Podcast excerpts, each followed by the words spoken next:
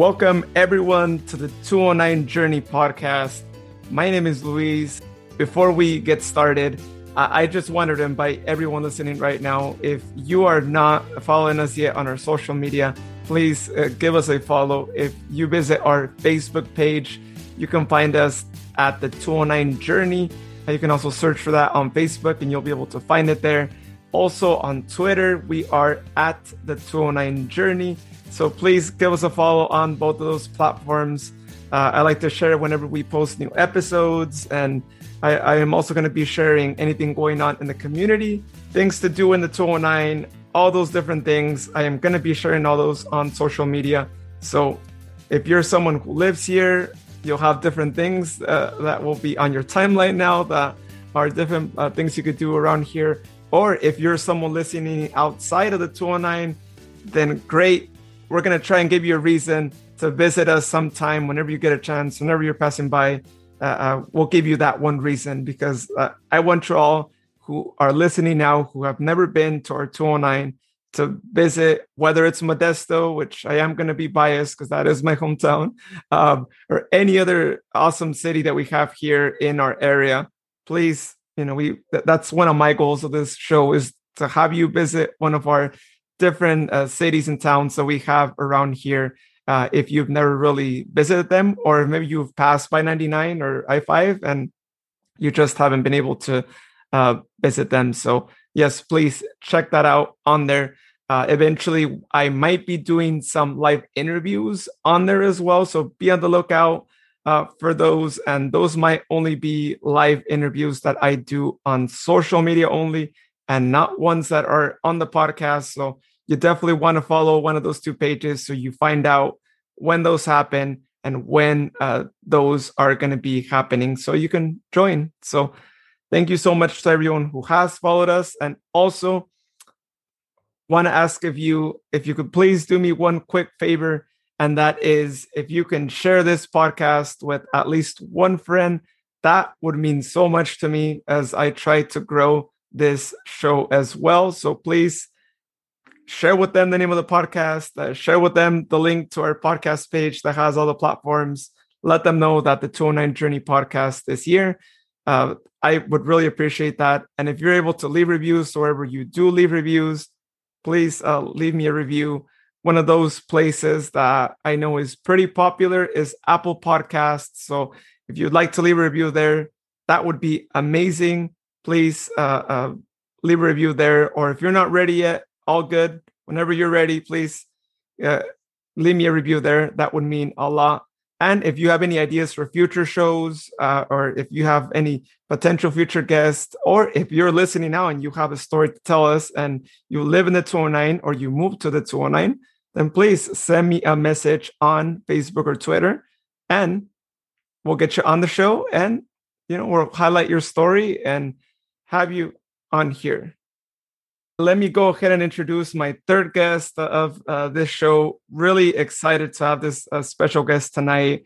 Um, it's the first time that I'm actually talking to anyone who is a mayor. So, really, really interesting stuff. And even more so because she is the mayor of not just any town, but my hometown, Modesto, California. And she grew up around here as well, even went to my same high school, Davis. So, really awesome stuff. Really great to have you here on the podcast. But let me go ahead and welcome you here to the 209 Journey podcast.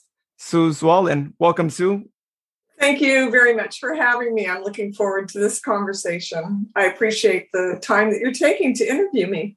Awesome. Hey, I, I, appreciate your time too. I know that you know you must be really busy, a lot of things going on, especially in a more normal year, right? We're going all back to hopefully normality. I mean, I guess I guess you can't really uh, predict the future anymore, right? After last year, but looks like things are, are getting better, and at least we're all able to go outdoors, be able to enjoy all the things that we can enjoy here in our hometown as well. So great stuff.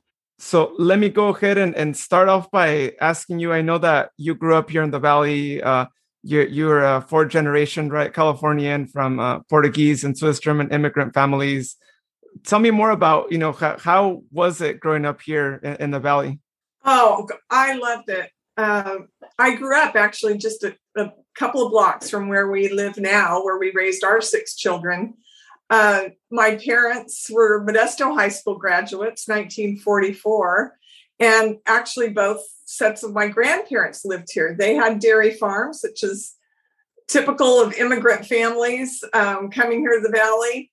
And um, so I grew up in my neighborhood with my parents and my grandparents close by, spending a lot, every holiday with families. My aunt and uncle were here, and cousins, and um, so we we just you know had a great life. I it's here in the college area, so my childhood days were very often spent at Grace-Ada Park. They had parks and recreation directors there during the summer, that is. Every day, the neighborhood friends would go over there and there'd be games and we'd play on the playground equipment. Uh, just, you know, spent a lot of times out time outdoors, roller skating, just playing ditch and the, with all the neighborhood friends. There was an empty lot, vacant lot, so it was kind of like the sand lot. There'd be pickup baseball games. It was just a really uh, great childhood here in the valley, and and uh, you know it's what I still love about Modesto that we still in some ways ha- we're a big city with that small town hospitality, as I say, and and feel. And so in many ways, it, it hasn't changed. Um, of course, in a lot of other ways, it has. But so I grew up with you know great family life, great friends. Um, just just a fabulous school experience. I met my husband in high school. See, we were seniors at Davis High School, and we started dating. And uh, we just celebrated our 45th wedding anniversary on July 17th. So oh, I talk about all sorts of experiences growing up here. He came here when he was three years old, and he's the oldest of eight children. So there's, you know, we just have a lot of uh, family, friend connections. And then, as I said, we had six children that we raised here, so they uh, were grew up in the same neighborhood. So it's a pretty cool story when when you think about that. I think there's a lot of um, security in that actually, and this is my city, my town, my place, and I absolutely love it. Wow, that's that's really amazing. Congratulations uh, on that. I mean, it's really awesome uh, when you hear those stories right ever since high school that's that's really cool right i'm you know i might add too that my father was a postal worker he retired from the um, postal service so he delivered mail and then worked as a supervisor at the end of his career. And my mother was the secretary at st stanislaus catholic church on 709 j street the building downtown for almost 40 years. So we do have a lot of uh, you know strong connections with old time uh, modesto families and it's so interesting now because some of my grandchildren are playing even with my parents friends what would be like their great great grandchildren and now they're friends so there's just these you know long, generational connections that we have here that i think makes modesto a very unique place to live Wow, yeah, that's that's awesome. I actually went to that church. Uh, well, when I was like younger, right when I was a, a child, uh, we went there a couple of times. I remember, and and it's definitely one of those churches that really stands out, right? Because it's right as you get off the freeway, and and I remember going there a couple of times. So, wow, it really it's beautiful, right? And I'm referring to the one on J Street, 709 J Street, the older building. Mm. It's it's just incredibly beautiful. But a lot of memories there. Um, and growing up in in our beautiful city of with trees i'm just looking out my window all the trees that we have and we're trying to help plant more trees and um, just you know just it's just my life really this city has been my life and i'm really grateful for everyone here and they've enriched my life and have cared for my family and taught us all and uh, have played a big part in our lives that's that's really great and you know, as you were mentioning Grace-Ada Park, right? I think initially, I don't know, you can correct me if I'm wrong, right? But that was meant to be like one of those uh, parks that was really like a landmark of the city, right? The place where like a lot of things happen. And, and to this day, I know that they do uh, the summer concert series, I believe, right on this. The, I don't know if that's still ongoing, but. Uh, I, oh, I have great memories of that. I, I tell people that I remember a day when there was the Friday night concerts, and there would be maybe 10 or 12 or 20 people there. And Mrs. Wright would be there with her snow cone truck, and um, we would all look forward to that. Uh, but it's right. It, I mean, it is a beautiful park and is uh, known, I believe the same designers of Golden Gate Park in San Francisco designed Grace Ada Park. Oh, and it was two women, Grace and Ada, who had the vision and uh, made it made the park happen. So I've been grateful for them and for other women in my life that, um, of course, I never knew them, but uh, are great examples to women everywhere to have a dream and a desire and go for it, which is kind of what I did in this election and and where what brings me to today. So uh, it's it's you know all connected and it's who we are. Well, I, I learned something new today. I, I actually all this time I thought Graceada was just like someone's name, right? Like that was what they were called. But wow, I did not know that was the two people who mm-hmm. combined their name. That's who, Grace and Ada. Oh, interesting. That's that's really really cool. Yeah, I've had the chance to go to that park a couple of times, and you know, I, I think you know that yeah, there, there's there's some work that we could still do right to bring it back to you know how how it used to be made more, and, and I, I, hope right that more of that work can be done because that that place, if we can get more uh, uh, events going on there, more things going on, it just it brings more traffic to the downtown area, and it's so convenient, right? Because you just get off the freeway and it's not that far right there, right? You just pass a couple of lights and and you're at a good spot, plenty of parking, right? Because it's it's so big, uh, and so uh, I, am glad that I, I, see more things happening there as time goes on. And I'm like, yeah, we we need to keep that park. That park is historic, and we need to make sure we preserve it for as long as we can. right. Yeah, and I think that there's you know a lot of people that are talking about the arts. Just last night, I was at an event at Brad and Nancy Hans. They live right by Grace Ada Park, actually. And the Stanislaus Arts Council is looking to revitalize their group. And uh, really, you know, there was a lot of people there that represent dance, drama, um, opera, all, all the artistic um, means that we have to develop these programs and shows and and uh, I think that it's there's it's going to happen there's going to be we already have so much here in the valley that a lot of people are not aware of. But i when i was campaigning and still today i probably talk to dozens of people every day about these very topics. And i remember one man said that he moved here from the bay area i think it was about seven years ago and he just could not believe the arts the level of arts that we have here our own ballet our own symphony our own opera all of these things. He said he tells all of his friends from the Bay Area to come here because Modesto has it all. So I think that a lot of it's just getting the word out and um, you know producing more shows and highlighting it so that we can all take advantage and enjoy that. And it, I think it improves the quality of life for everyone. Oh yeah, yeah, definitely. Yeah, more things to do, um, more things to learn. Right? I think it'd be nice if there was mm-hmm. a uh, some plays that they did on there too, and and we didn't mm-hmm. have to always just go to the Gallo Center for the arts, right? But have something more outdoorsy, right? You get to, you know, right. be out and and you know, hopefully it's not too hot, right? But yeah, I'm assuming right. it'd probably be more later at night, but just uh, have more things. Sure. And I you know I know there's Friday nights at 10th and J outdoor music, and then the other night, my husband and I said you have to go to A and W for a root beer float. Ooh. Once during the summer, we drove down there, live music. Someone was singing, there was music playing so, you know, we live close to downtown, so we're there a lot. And there's a lot of things happening down there. But my family was so involved through the years with athletics. I mean, you know, my husband, his mother was a piano teacher, and the, the arts and music were a big part of their lives. And our six children all played two instruments and did chorus. Music was a big part of our, our life. Eventually, our family, but his, him and the rest of our children got very involved in athletics. So that kind of um, is what we spent most of our time on. Mm-hmm. However, I, I always attended whenever I could any arts events and, and have just a great appreciation for any and all activities. I, you know, in the school district, they're they can be called extracurricular or co-curricular.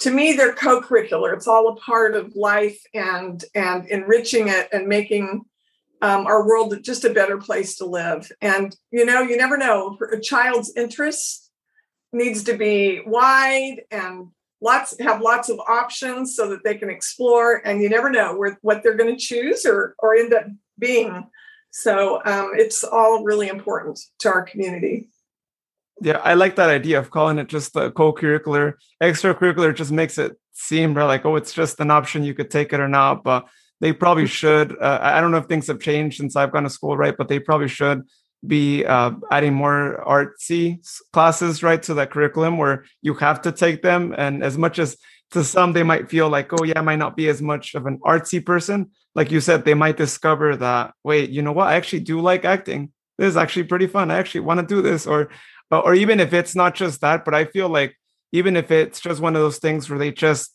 take the class and, and learn that, it helps you in so many other different ways even if you're not trying to be an actor but it also helps you right with like public speaking not being shy to be like in front of other people and, and it basically puts you in that spot where it kind of opens you up right to uh, uh, improve and and ends up maybe helping you out in the future right when mm-hmm. you choose your own career path so yeah sure. I, mm. it's all important i'm you know my husband until he ran his first race in track and everyone discovered how fast he was. I mean, he was first chair clarinet in the band. He was, eh, eh, you know, participated in all the choral activities, has a beautiful voice.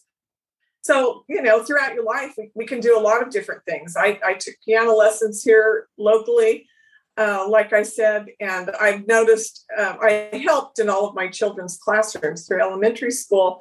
And in sixth grade, one of the teachers would write an original play every year, and the students would produce this play as part of their sixth grade curriculum. And it was always interesting to watch students that maybe struggled in, you know, academic courses would flourish on the stage, memorize the lead role, uh, you know, just not skip a beat. They were just, they just came alive in front of the camera, in front of the, the audience, you know. So what you said, I, I couldn't agree with more that it's just so important to provide lots of options for people in our community. And the great thing is, is in public schools, they really do have those options. So they can participate, anyone, regardless of um, their situation, can choose something that they enjoy and, and flourish through it. That's one of the beauties of public education. Yeah, and, and I'm glad that you know th- things are things are being even better, right? As the, as the years go by, more offerings are, are starting to appear, and uh, it's it's really great. I mean, I hear all the stories that uh, you know my sister tells me because she's still in, in, the public school system, and it's so awesome to see all the different things that you know are available for anyone going to school right now. And and I'm glad to see that. I mean, I'm glad to see that things are, mm-hmm. are are improving as time goes on, and they get these opportunities there as well. So, mm-hmm. with that being said, now that we're kind of on the subject of school, and and we did briefly touch on the district. I know that you got elected to the Modesto City School Board in, in 2009, um, being that it was, you know, we were still going through the recession, right? Because it basically just mm-hmm. hit us the year before. Uh, how was it like, uh, I mean, just joining the board and, and such a, a difficult time period uh, post or, you know, still recession, I guess you could still call it in 2009? Right. I mean, that was, those were rough waters. It was very difficult because there was potentially budget cuts and um, so there was a lot of uh, community concern about some of these co-curricular uh, programs being dropped. So we had a lot of public input regarding that. So it's kind of interesting. It's some things in the city that are similar to that. And um, that's why i'm so um, set on everything being done transparently and openly because it's important for everyone to come and to be able to express their concerns, what's important to them, and why, and also to hear from elected officials about their feelings about it and what they plan to do about it. So, of course, there was a lot of concern back then. We were able to navigate those waters. Um, I feel like well that we we did it well, and to preserve the uh, programs that we felt what were important for our students, and to keep uh, teachers employed and then soon after that, the whole um, funding formula in California was changed. So there was just a lot of transition uh, that happened those years in education. And I was on the um, school board for eight years. And I really did love every moment of it. I, you know, it was just a great experience. And in many ways, it's a lot like this position in the city. I mean, a lot of what we did on the school board is similar with um, city government, there's contracts and um, even with the school board, we dealt with roads and building and construction and development and all of those issues. So there's some areas that really cross over. The difference being that on the school board, it was all um, to think of our 30,000 students and how it affected their parents and guardians and their well-being. So there's a, a lot of emotion involved in that. You know, parents and people that are responsible for children want to know that they're safe and that they're protected and that we have their best interest um, in mind when they are sent out the door every single day. When you think all day, they're with our teachers and administrators, and it's important that that we do the work that we did. And I'm proud of it. I, you know, we raised our graduation rates considerably. We um, really took that to heart, and uh, I'm proud of it. It was fun, fun to be on the board. It was a, a, very challenging. I put the time in, I put the work in, I did the reading, a lot of reading. That's one part of these jobs that a lot of people don't think of. There is a lot of reading to be up to speed with what's going on and make sure making sure before you sign something that you read it and really know what um, you're signing on to because there's a lot of information. It's overwhelming actually sometimes. Oh. Well that, that's that's really good that we have people like you guys read that can can read all that can make sure that you know we you know are, are, making the best decision as as you know we can make right? Because like like you said right there's a lot of things going on that year and uh yeah i, I can't imagine having to deal with a, a lot of challenges like that but i'm really glad that things were thought well right and that Mm-hmm. Fortunately, right. I mean, at the end of the day, you know, you, you we want all the teachers to still stay employed and and for them mm-hmm. not to lose because uh, losing one teacher can make a big difference, right, for one student. Because uh, I know we were talking about it before we were recording, but uh, my past guest that I just had on actually in this uh, most recent episode that I did in episode two, uh, Lori. I mean, she made a big impact uh, on my life, and I'm like, if she would have been one of those that would have been laid off, I I just like could not imagine not having her as a teacher because she was really passionate really about what she did right? She was a big influence not just to me but i know that to a lot more students because uh, she's had some students that have uh, moved on now they're working for these amazing places. One of them even went to harvard another one for, to stanford. So different things like that it's like you know it all kind of starts with uh, those teachers who motivate you to get there, or even if they don't directly motivate you for that, I feel like you always have uh, their voice in your mind, right? From uh, how passionate they were with their career, and you want to like basically mimic that with your own uh, mm-hmm. career field. So, well, everyone makes a difference and an impact in someone's life. Um, you know, words matter, words count. Uh, even a look, a nod, uh, reassurance can help a student be successful. And you know, really, years before I even ran, I'm thinking about I don't know, it was late 1990s, so maybe 10 years before I even ran for the school board, I read a lot of books about education. And um, I, I, remember one in particular mentioned that uh, through studies and data that they have, that even one adult person in a school can change the path of a student if they have a positive relationship with even that one person. So whether it's a certain teacher, a, a custodian, a coach. Uh, my husband coached for many years, d- decades, high school football. And, you know, a coach can make a big difference in the lives of students. So, or, or a, say it's computer club or leadership, whatever it is, anything that you're interested in, that advisor or that teacher can, or ca- a counselor can make a big difference. When I was in high school, um, one of my counselors was Jim Enochs, which Enochs High School is named after. He was a government teacher at Davis High School um, a few years before, and then he was a counselor when I was uh, in high school, and he always had his door wide open. And I remember having a conversation with him one day about wanting to be a nurse and um, how encouraging he was.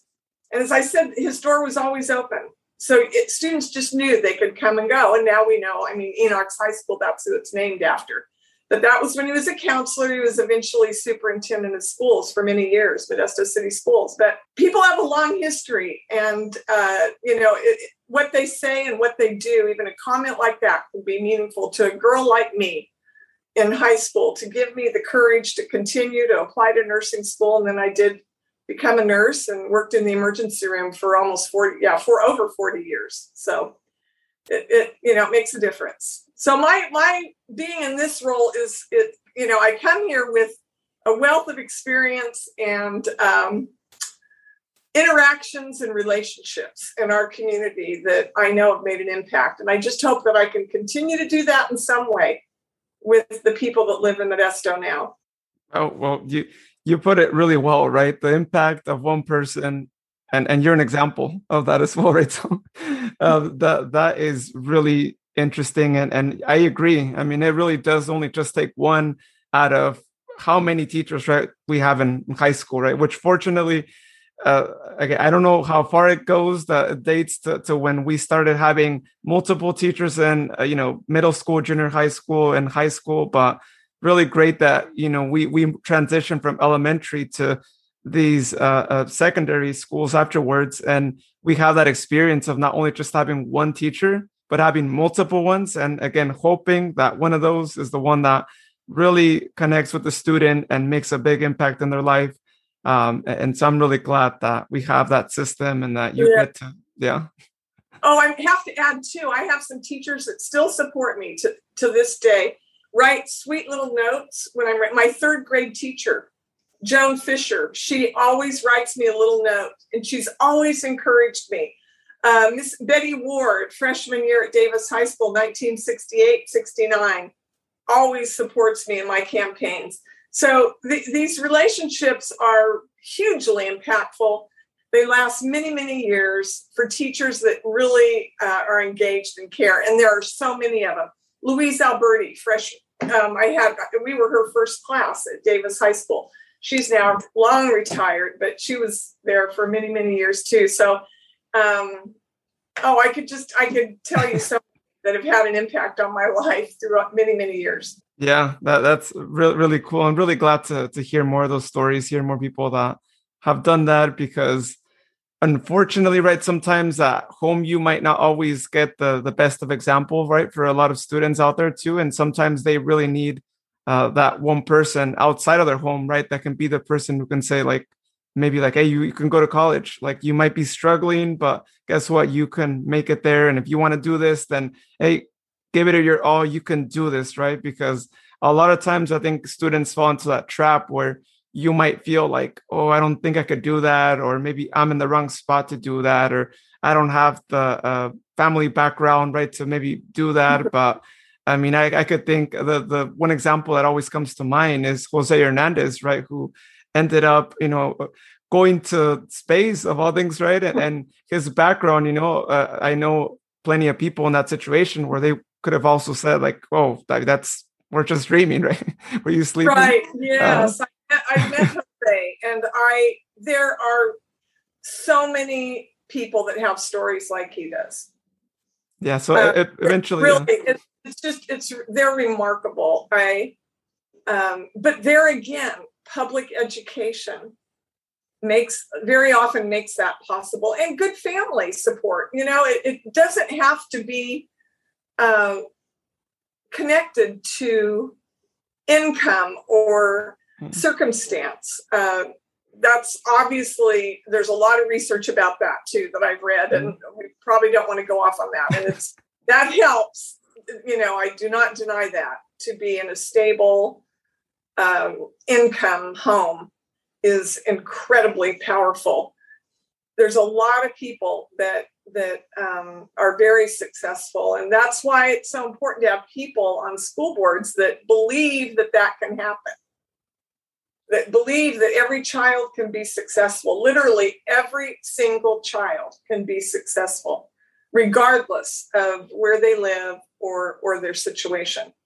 Some need a little bit of help along the way.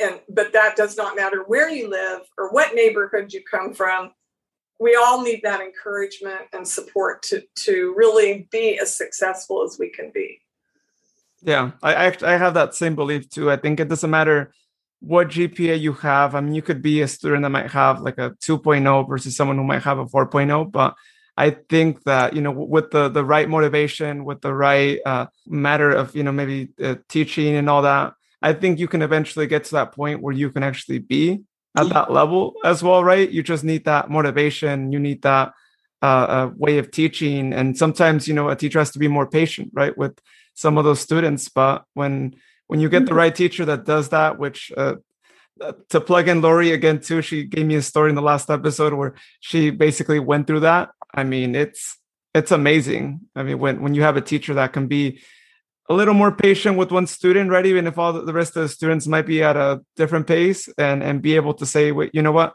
I want to fix this. You know, I want to make sure that they understand this because if they fail this class, even if it's just one student fail in the class, I'm gonna feel like I just failed, right? Like knowing. Right.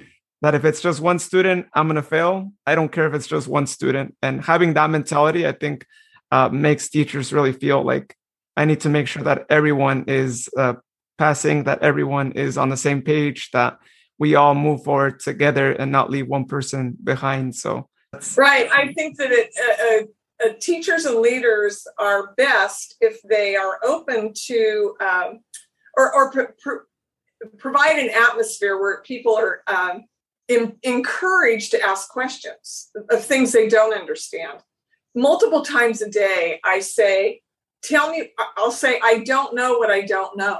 Tell, tell me what I don't know about this topic. Or when I was on the school board, tell me, tell me what I need to know or don't know about whatever, you know, whatever the topic was. In the same way with city government, I'm new to this, right? I mean, that's obvious.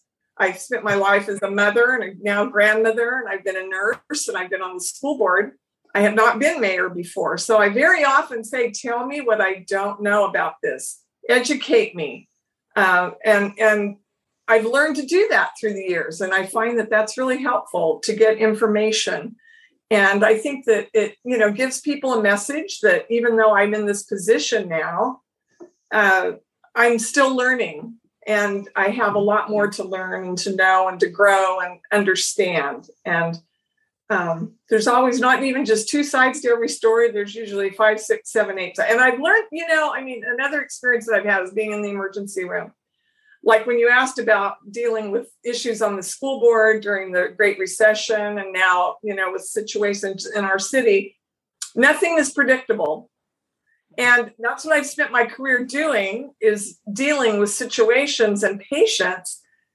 that their condition can change in half a second and then, okay, now we have a new situation. What are we going to do to make it better? How are we going to help this patient recover? Uh, it can change like that. So, you know, that's my world, that's my life. So I, I feel comfortable in, in that place. So whether it was school board or being mayor or raising children, whatever it is, um, I'm ready. Let's do it.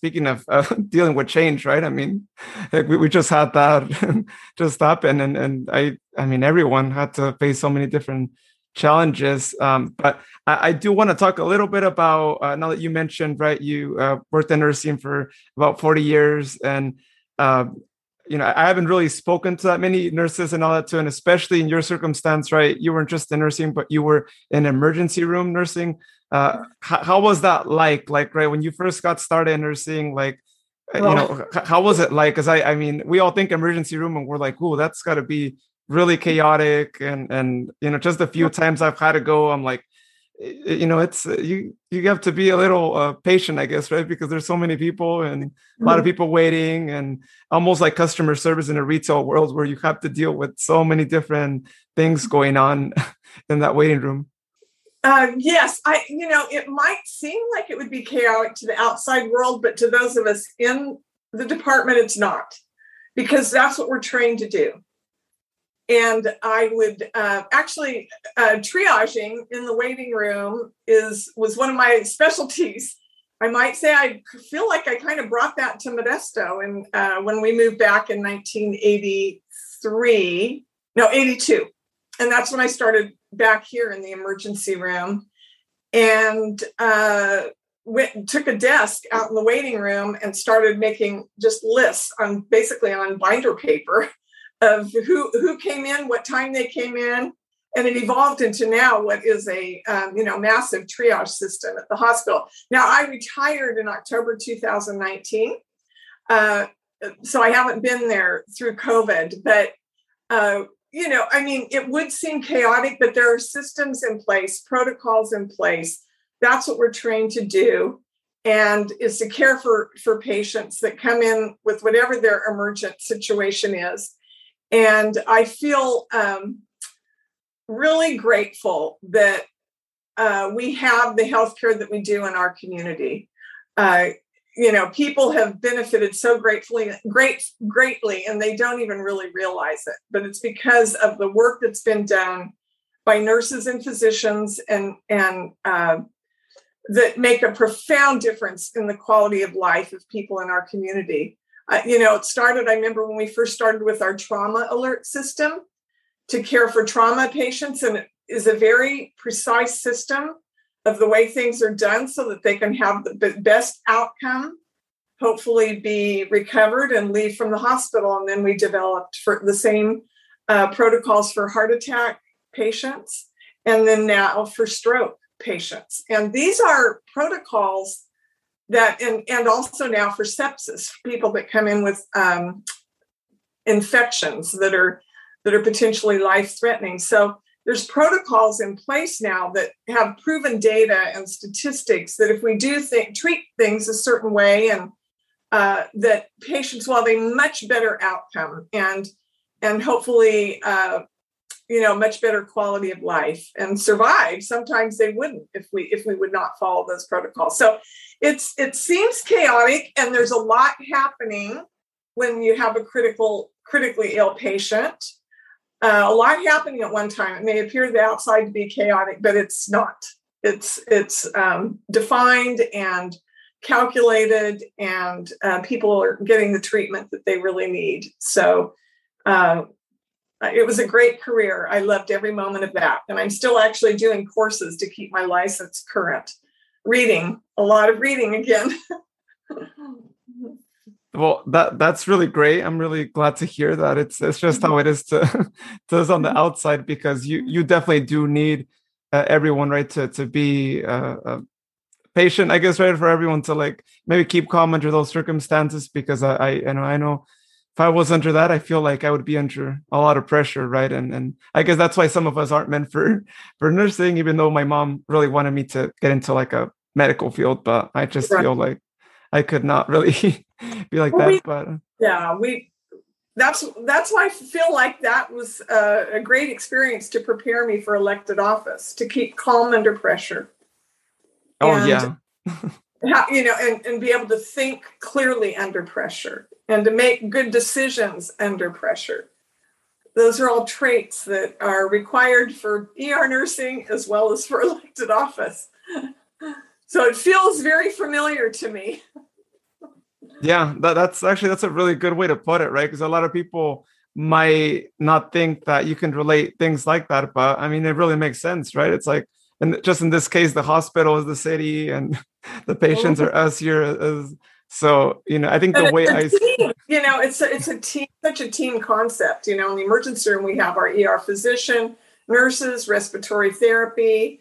Um, you know, pharmacology, eh, eh, you know, lab people from the lab coming and drawing blood, you know, orthopedic technicians, surgeons, private physicians coming in, just, you know, a lot of moving parts. But we all really work together to take care of our patient that is on that bed that needs us at that moment. And it is a very similar that I mean, that's how I tackle issues, whether it was with the school district, I looked at each student individually and I feel like that's really important for teachers also. And I think now for the city, it's it's the same concept that, you know, really when I get emails from people or have conversations, it's one by one by one, listening to what their concerns are. That's what's important in the moment. And uh, you know, people care here in Modesto. It's incredible how how um, interested people are in our community and improving it. That's how I look at it. I don't, you know, of course, there's complaints and a lot of ideas. I've received lots and lots of suggestions and ideas, and they're all great. Um, you know, we just have to keep thinking and keep working hard to make it the best city it can be. I'm I'm glad to to hear all that too, and and I might have some suggestions as well too. I know we, we spoke about it offline. I'm really really proud. But I guess what, could we call ourselves, Modestonians? Or I've never really heard a terminology for for us here too, but us Modesto people. Modestans, uh, I want to say it.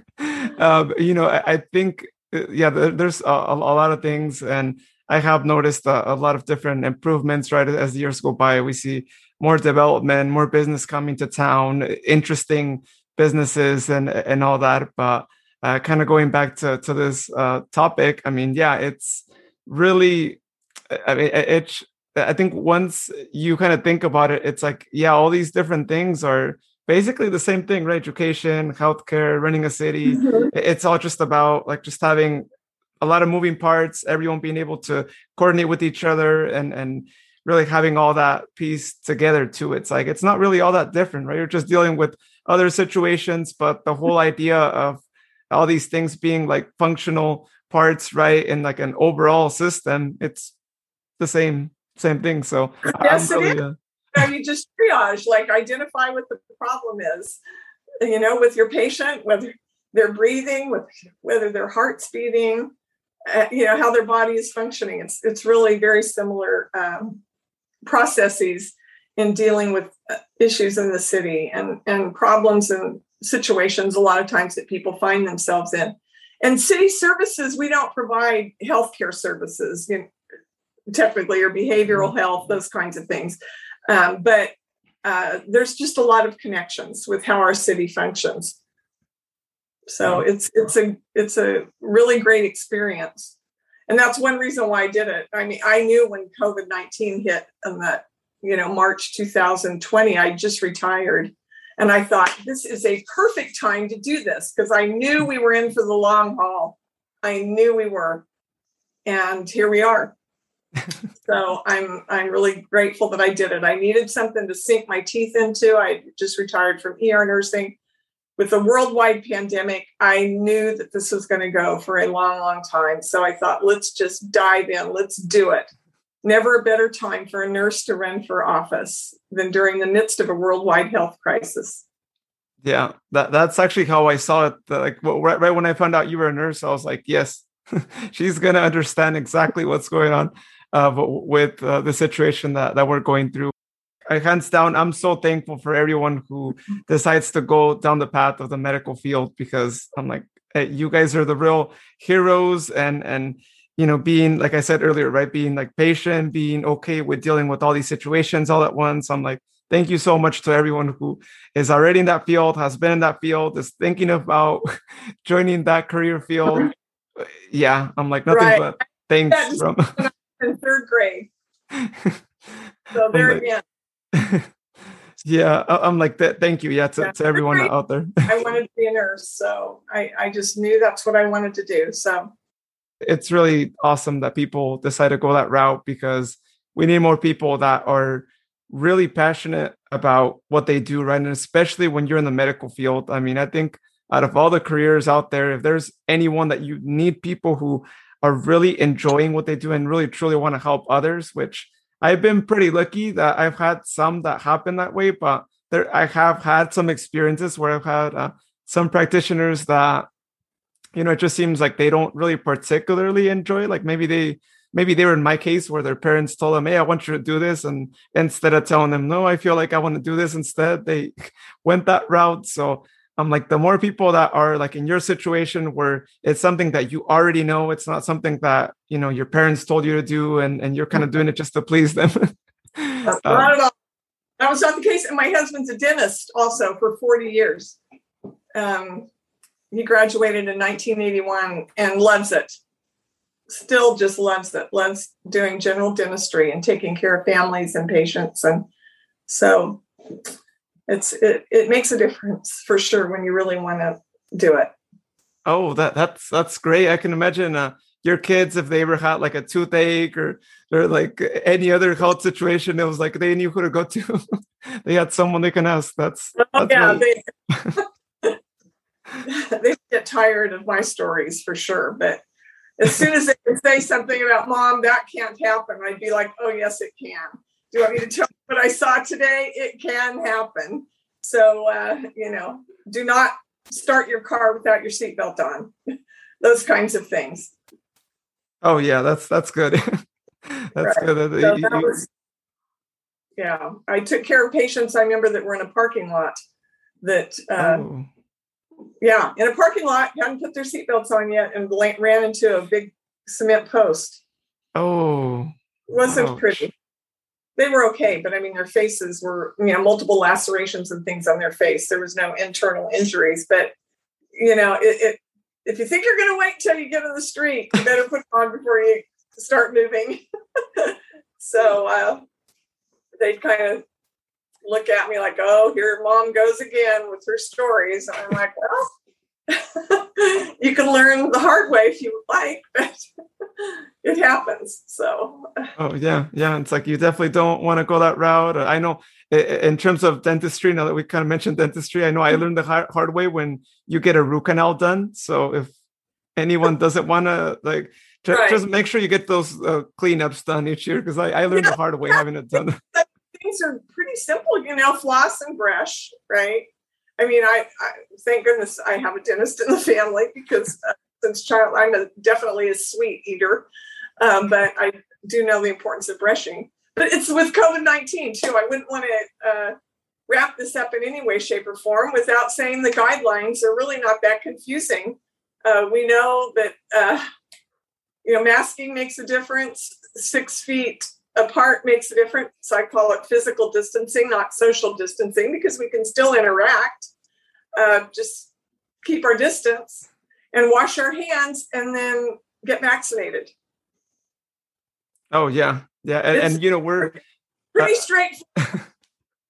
the, the way I like to also say it too, you know, in terms of the vaccines, it's like you look at other countries and we're so fortunate, right, to be able to have such a supply and, and such like an immediate way of just getting your vaccine so quick. Whereas, you know, it's sad to me to see other countries where people can't get the vaccine yet, right? And they're still basically going through all the times that we went through last year, and and you hear more uh, cases going on over there, and it's like, you know, it's it's unfortunate for them. And here, when we have all this supply, it's like, let's uh, make sure everyone try to use it right. Let's let's right. get rid of this and let's put it in the past and yeah it's tragic when you read about it. Having said that i understand that every individual may have their own concerns about it. And uh, and i've done some research about that and the psychology of it also. And, and it's been my experience too in the emergency room that it's important for healthcare providers to explain to patients about the vaccination. And why it's important and potential symptoms and to talk that talk that through so that people feel comfortable with what they're doing. So it's you know it's very easy to say things are simple but when we're talking about human beings it's you know every person has their history their experience what they've heard in the media from family you know rumors whatever. So i just you know i encourage everyone to talk to uh, health professionals and get the facts and make their own decisions.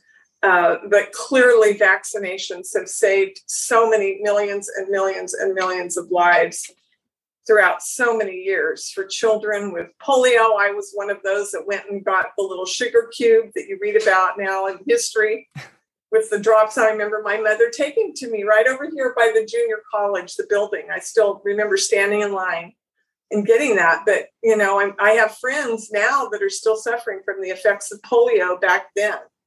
So it's mm-hmm. very real. You know, um, shortened limbs and scratchy voices from when they had you know a tracheotomy. I'm sure just you know there's people that are my age or a little older that are still living with the effects of that and it's it's difficult and it can be prevented oh yeah yeah, and, so and, probably you know we don't. And now I mean, COVID. There's we already know there's long term effects, and we're this is a whole new disease. So uh, I just there again, I really encourage people to get vaccinated, but also if they're if they're concerned about it, to talk to others and talk to healthcare professionals and get the facts, get real data.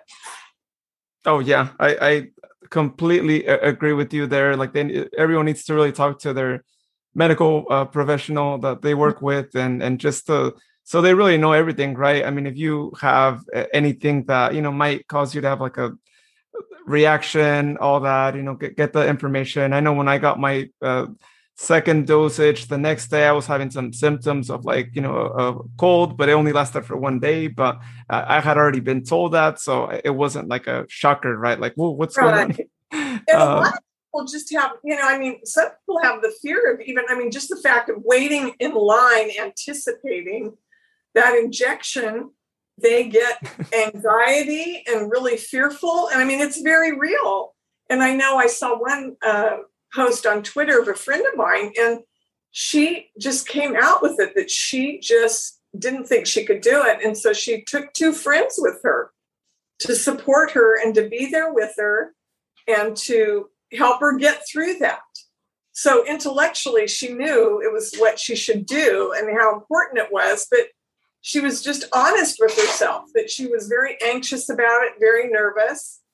And uh, that's part of our humanity. We all have different challenges. And I've certainly saw have seen that in the emergency room where, you know, people are really afraid of lot of procedures and sometimes they will delay coming in because of that. But once I explain that we have ways of taking care of it and there's pain medication and um, sedation and other ways to deal with that, then they're less afraid and they relax and it, you know, it goes smoothly. Or whether it's a mother, you know, that's coming in to deliver her first child. I mean, there's all these experiences that we have in life. And for some people, it's getting an injection. And my husband with dentistry, for sure. I mean, I have friends that have told me he never, he did not share it with me, but they would tell me they just sob prior to going to the dentist. Like every time they, they would just like uncontrollably sob. And they would tell me how he was so patient and understanding or whatever. So I, you know, everybody has situations that that make them uptight or nervous or anxious. So as healthcare providers, it's our job to help alleviate that as much as possible. And hopefully people will feel more comfortable and um, get their vaccines so that we can live safely and securely in our society uh, without having to be so concerned with passing that disease on to one another. Yeah, that very very well said, and I do agree. I mean, anyone in the uh, healthcare field, if if you are really passionate about, about what you do and you really are sympathizing with people because like you said right there's different circumstances some people are more anxious than others. Others are like, hey, I'm just go for it, right? Like no no, no worries. Um, and, and, you know, even if they're not like that, right? Because you might not know right away, they might mm-hmm. be hiding their emotions, right? They might not they might be hiding how they're feeling.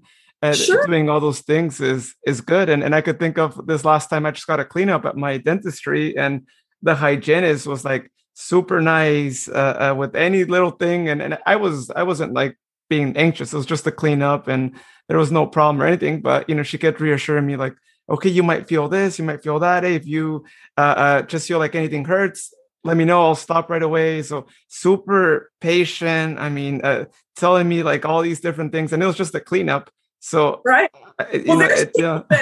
I, I have family members that to walk even into a hospital, they feel like they're going to faint. You know, that's just the, their reaction. It's a it's a physiological reaction. So if if someone has that um, going on, how are they going to wait? You know, two hours in line to get a vaccination if they're the whole time they're feeling like they're going to pass out. Mm-hmm. So it's like you know, there again, like you said, being honest and open with how how each of us feels, and then getting the support to get through it, so that we can you know accomplish what we really want to and yeah I, I, know that it does make a big difference when you have a hygienist that or a nurse that takes the time to explain everything reassure you that uh, it's you know we're going to get through this and this is what you're going to feel and i even very often with pediatric patients would do that. If I just take a few extra minutes and explain to them, like if they needed an IV or, or something like that, you know, this is what it's going to feel like, and I'm not I'm not going to do anything without explaining to you first. There will be no surprises. You know, it really helps. So um, I think potentially we know that there's some people apparently that are not going to be vaccinated no matter what, but there's a lot of people that probably have concerns that if they're reassured and have all of their questions answered might be more likely to consider it and to do it. Yeah uh, it's i mean it, it's just really really great that you know we do have some of those people out there and and people need to uh, know that. I think when you're getting into that career field and i don't know exactly what where maybe they it's not something that you teach right? It's just like uh, you know i feel like it's more like just the common sense i think as a, a, a, career profession or anything right? Especially if it is something that you like to do is is to know that you know you're dealing with a human being who has mm-hmm. emotions and you might also have your own emotions. So i think people need to put themselves uh, in their shoes and and just you know just be nice right i mean when it comes down to it well, like a lot of what you said is is it just comes it's common sense but we are taught that in nursing school oh okay Oh, absolutely. to be aware of, of all these possible scenarios. And some people may feel this way about a certain procedure, some may look at it this way. Cultural um, sensitivity and different cultures look at different mm. procedures in different ways. Uh, gender, genders look at, at, different procedures in different ways, you know, and Western versus Eastern civilization, whatever. So we are taught that in nursing school granted, I mean, basic empathy. My parents were both, you know, very loving, sensitive, kind individuals. So were my grandparents that I mentioned in the beginning, lived here locally, you know, just very honest, uh, sensitive, intuitive people, I felt like. And so that was my environment that I was raised in. I'm sure that helped. But we do learn about a lot of different approaches to um, certain treatments in, in nursing school also my program in particular, I went to nursing school right after high school in Oakland at what was Samuel Merritt Hospital. It was a three year diploma school and it was clinically focused. So it was a, a, a, the clinical patient experience. We received almost twice as many hours as I think most nursing students did at the time in the hospital with patients and with close instructor um, supervision. So I, I, felt really grateful that I had that experience, a lot of clinical experience before I graduated, and especially being in the Bay Area too, because we took care of, you know, I did my pediatric training at Children's Hospital in Oakland. So I took mm-hmm. care of very ill children and um, and a lot of um, different circumstances that they that they lived in, very challenging uh, circumstances for some of the children. And so I was good. It was good that I had that experience and was able to bring that back to Modesto. Oh yeah, yeah, I can imagine. Right? I mean, there's a lot. Of course, you're a lot more busier, right? Being in, in the Bay Area, and so it's it's great. Yeah, I think we there's a lot of things that that we can learn from from the Bay Area too, and and bring that back over here. You know, it, like I said, in certain areas we've become that we have specialized enough that we don't have to transfer people to the Bay Area. Um, so I'm proud of that. Children, we're so fortunate that we have Oakland Children's, we have Madera um, Valley Children's down in Madera, and then uh, in Sacramento area too. There's children's hospitals, and we have a burn center in Sacra- at UC Davis, I believe it is in Sacramento. And so it's uh, you know, we just have a lot of specialty treatments close by. And now we know the importance of getting people there sooner than later. So mm. we just have streamlined a lot of procedures and protocols to make sure that people get the best treatment possible with ultimately the best outcome. That's always what we're looking towards. So we know that a lot of those decisions are made very early on in patients' diagnoses. And so now we're taking that action sooner than later. So it's really exciting. Right now, it's an exciting time to be involved in whatever we are in life. Things are changing so rapidly with technology. And, you know, imagine this, right? Well, I did my whole campaign on Zoom, literally an entire political campaign on Zoom. And um, people thought it would be impossible. It's not impossible. You can interact just like this. Oh yeah, yeah, just like we're re- recording now. It, it, works out mm-hmm. good, and and yeah, it, it's crazy, right? How many things you could you could do on Zoom. And actually, speaking of that, to segue to to our, our last topic of, of today, uh, is actually just right on that, right? Right, as you mentioned before, uh, of course, you made the decision to run for campaigning right uh, right when the pandemic was uh, starting to and and doing your campaign out through Zoom. Uh, walk us through how was it through like the the whole campaign and uh, I mean I know you had to like you know uh, basically I, I, think and you know I guess goes for anyone who was running for any political office you had to basically reinvent right the what what was a campaign and be like all right well let's step back and let's see how can we do all the things that were normal things to do in a campaign but now in in this new uh, world where you know we mm. can't be you know like holding events in person and, and all that how, how was all that like and, and the organization of all that in some ways it was um, more convenient because i could sit right here in my kitchen like i am right now and go um, from one thing to the next rapidly on the flip side it's like that's kind of the way it was like one meeting ended and then you were right on to another one. At least before there would be traveling time, you know, stop and grab a Coke along the way, whatever, you know, but but now the expectations were, you know, a meeting at three, a meeting at four, a meeting at five. So there was really a lot going on. It was really, really busy as campaigns are. Uh, and, on, and on another level, it was um, convenient because I could have notes in front of me uh, that maybe I wouldn't always have uh, in person. Uh, so that was that was helpful in some ways. Although most of the time, you know, it's this kind of interview. Like my questions from you are not given ahead of time, so uh, this is just speaking from my heart and from my soul, and as the thoughts come to me. And there was a lot of that also on zoom because we we didn't know what you know what people were going to ask. But um, we did everything that we could by email and by snail mail of course which flyers and those mailers are very very expensive but we organized it all on zoom meetings uh, i really only had two live events and they were physically distanced uh, so we wore masks to enter and then just took our masks off when we spoke and we were physically distanced, but only two. And typically there would be, you know, maybe four or five of those a day, uh, you know, uh, meeting after meeting after meeting on Zoom. It just was done on Zoom instead of in person.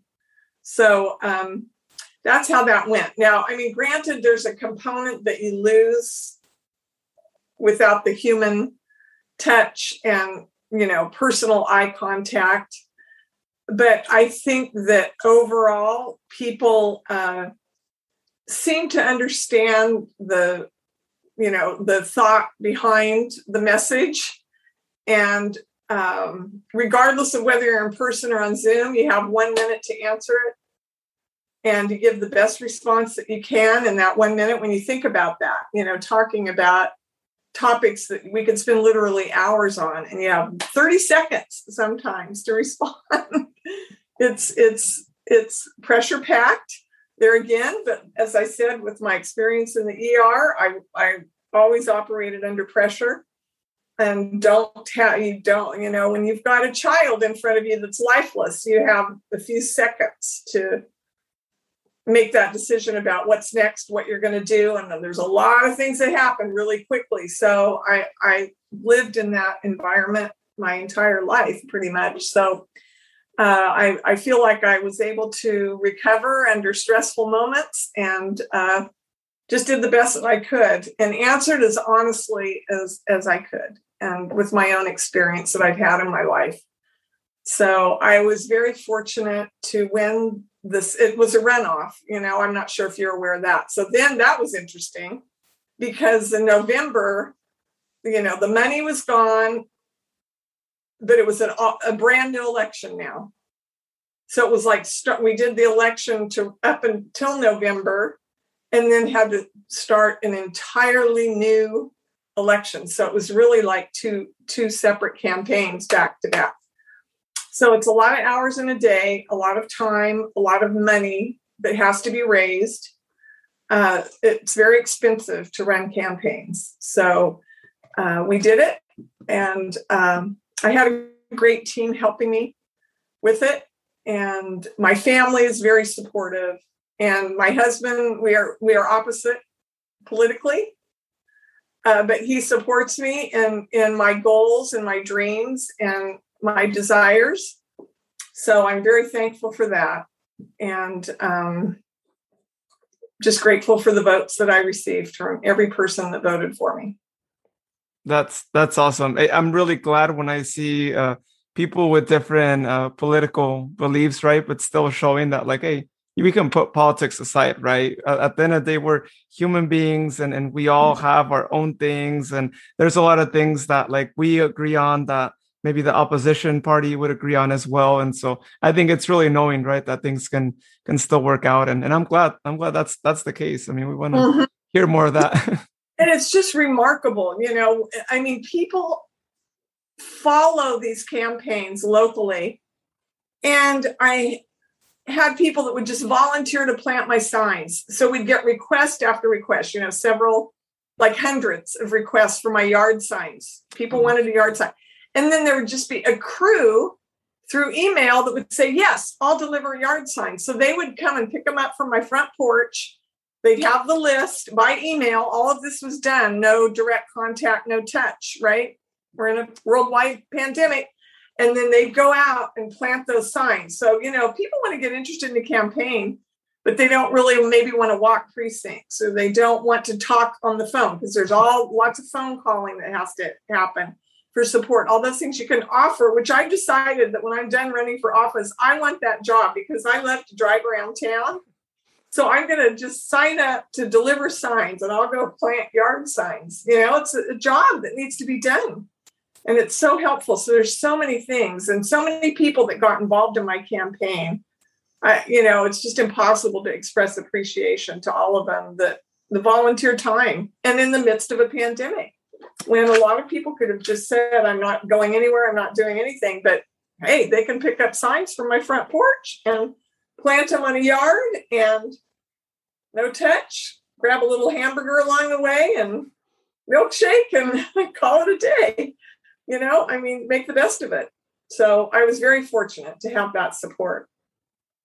Wow, that's all of, all of the endorsement groups. That was all done on Zoom, just you know, arranged ahead of time, and and the interviews were uh, by Zoom. So um, thank goodness for technology. Yeah, that that that's actually it's kind of funny. I was thinking about that last year while we were all working from home, right, de- dealing with all this. I was like, imagine if this would have happened, you know, 20, 30 years ago, right? When we didn't really have anything, right? That we could, we couldn't work from home. We couldn't do any, anything of this. Like how much, uh, how much more of a challenge, right? That would have been uh, just for everyone, right? I can't, I can't even imagine the, the public school system as we talked about that earlier and how, how much that would impact them, right? And Right. Uh, well, the thing is, everything probably would, I mean, and so much of it was really previously in my growing up years just by mail and what you read in the paper. And then maybe, you know, for the presidency, of a debate, one or two debates for president of the United States. Yeah. Oh, goodness. That's another thing. You know, it helps to see people's body language. People can tell, I think, if you're sincere Mm-hmm. Uh, you know, there's a lot to be said for being able to see people's body language. I mean, some can fake it. And in mailers, you know, people can say whatever they want. I'm an honest person. So everything I put out there was important to me and honest. But anything can be printed. Mm. But you really have to know the person. And that's what's so difficult, right? To really know people's intentions. What what do they really want? What's really important to them? How do they treat people when no one's looking? Mm. Those kinds of things, you know.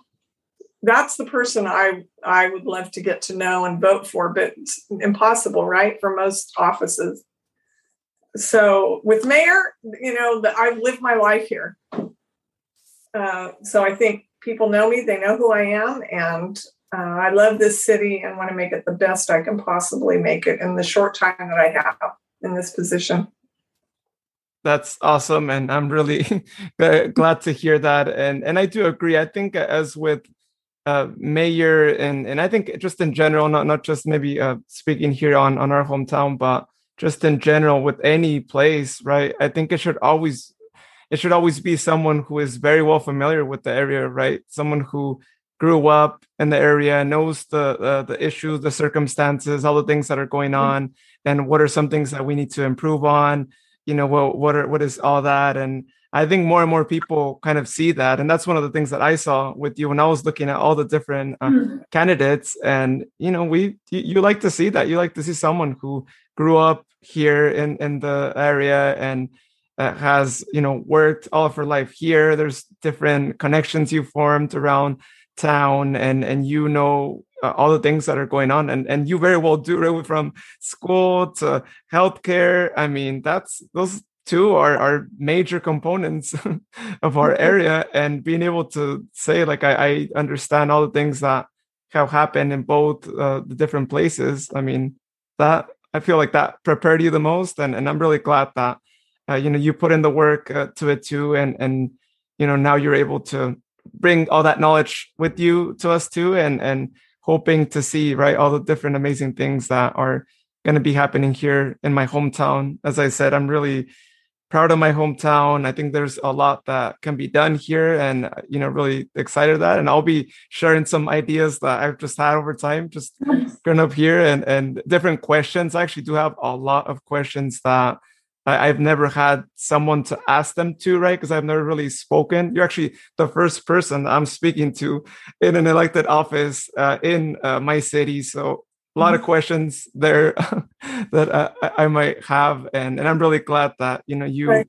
got the chance to hop on the podcast. I mean, this is really amazing, being that it's my third episode. Having you know the mayor of my hometown is uh, truly a big honor to me to to be able to say that, and you know again uh, I'm really excited for for what's to come here in my hometown, especially knowing that it's in very well hands uh, and uh, you know, I, I, don't know too much about the past mayors, and I, I, I do have to admit part of it was that I used to not take too much of an interest in like anything city in the past, but I think after uh, what happened in recent years and all that, you know, I, I became more like immersed in the world of like, oh, let me see what's going on in the city. And a friend of mine ran for uh, city council, and she was elected. So I was like, hmm, this sounds a little more interesting. Let me learn more about it. And I'm at that point now where I think sometime, and I don't know what that office will be. I actually want to say that I at least make the effort of running for whatever it is. And no mm-hmm. matter what the outcome is, I just want to experience that because I did actually do that when I was at Stanislaus State. And uh, fortunately, didn't win, but I was like about 10 votes short. Uh, I could have done a lot more uh, in terms of campaigning and all that, but uh, you know, I wasn't really uh, too familiar with how all that worked all that well. So I, I do want to someday take the chance at uh, running for some sort of local office here in town. And so, uh, thank you so much for kind of inspiring right. me even more for that. Well, I hope that I did, and I encourage you to do that and to get involved even more. And uh, we have six other council members, so the, they would be great for you to interview also and get a flavor of um, what we all bring to the table. They're very dedicated council members. So I encourage you to reach out to them also and uh, appreciate your kind words. It means a lot to me. Thank you very much.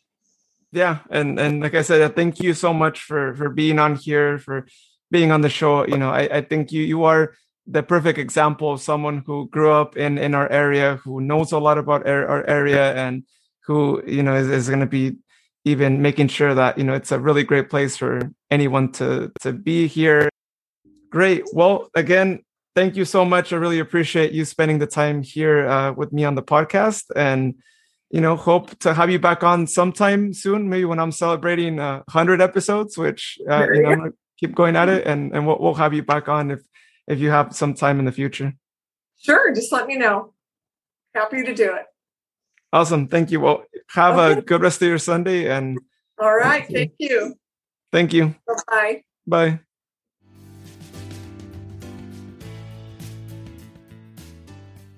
Thank you so much again to Sue Zwahlen for being here on the show.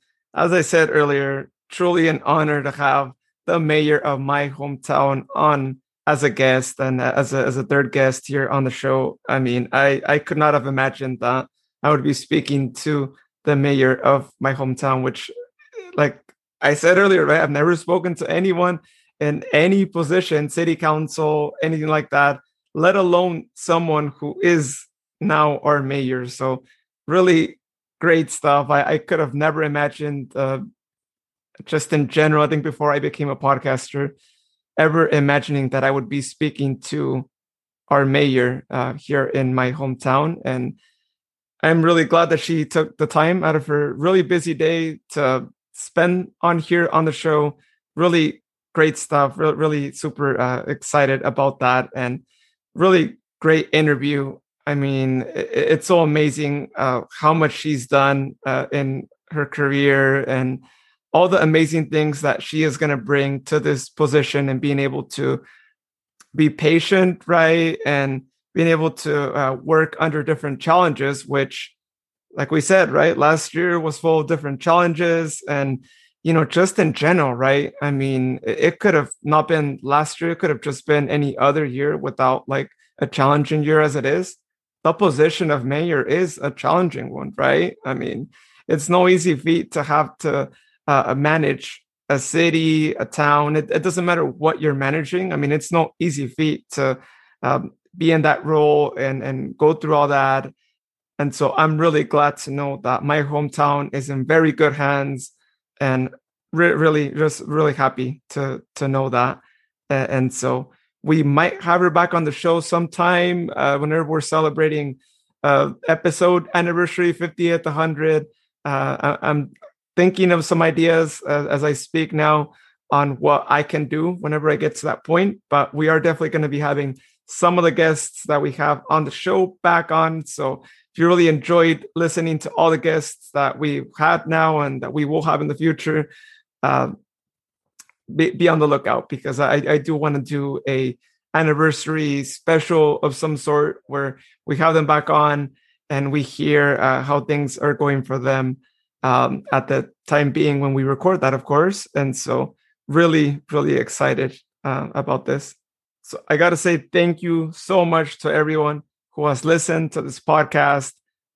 It's really awesome. I'm really thankful. Anytime I go back on my analytics and I'm able to review how many listens I get per day, how the episodes are doing, and which, you know, this is just my third episode.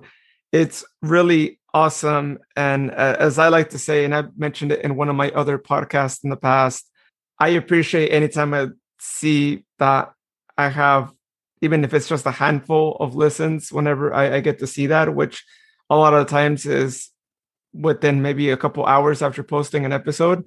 It, it's really awesome to me to see that, uh, regardless if an episode gets to so many listens or it, it would only have a handful of listens, like I'm still appreciative.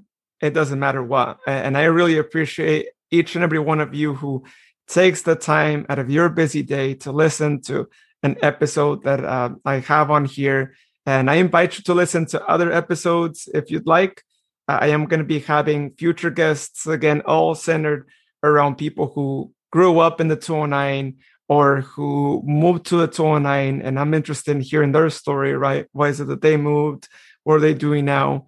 And so that's all this podcast is about. I want to show the world uh, that we have a lot of amazing people who grew up here in the 209 and who have uh, decided to make the 209 their home or at one point made the 209 their home and now they're uh, living elsewhere. So, really super excited to have a lot more amazing guests on the show. And so, if you subscribe to the podcast, you'll be notified whenever I post new episodes, which I'm doing my best at hopefully doing every Tuesday as a schedule. I know right now I've been doing like every other Tuesday. It's almost like every two weeks, but my plan is to do an, an episode that is posted every Tuesday. So for anyone who wants to have a schedule down, uh, I understand and I want to make it to the point where every Tuesday you can look forward to an episode. So I am working on that. I really want to make that work out. So every Tuesday you can open your podcast platform and you can see a new episode on there and be able to listen to it. So that's that's one of my goals of this podcast is to have that done. And so with that being said, by the way, if any of you out there listening right now know someone who could be a guest on the show or if you yourself listening right now would like to be a guest on the show, please feel free to send me a message on either our Facebook or Twitter page. And let me know your story, right? Let me know what it is that you'd like to uh, share. And you know we'll we'll get you scheduled here on the show. And you know we'll do an interview just as I've done here now and with this being the, the third one. And yeah let's let's talk. Uh, again I'm interested in talking to people from different professions out there in the 209. So I want to get a variety of different ones out there so we can highlight so many different stories. And so please uh, send that message and I'll have you on here. And, and again, thank you so much to everyone who has been following uh, our social media pages. I really appreciate it. And again, really excited to share with you all um, the amazing content that I have planned for everyone. Once again, thank you so much to everyone for listening to this show. And you will hear me next time here on the 209 Journey podcast. Have a great day, everyone.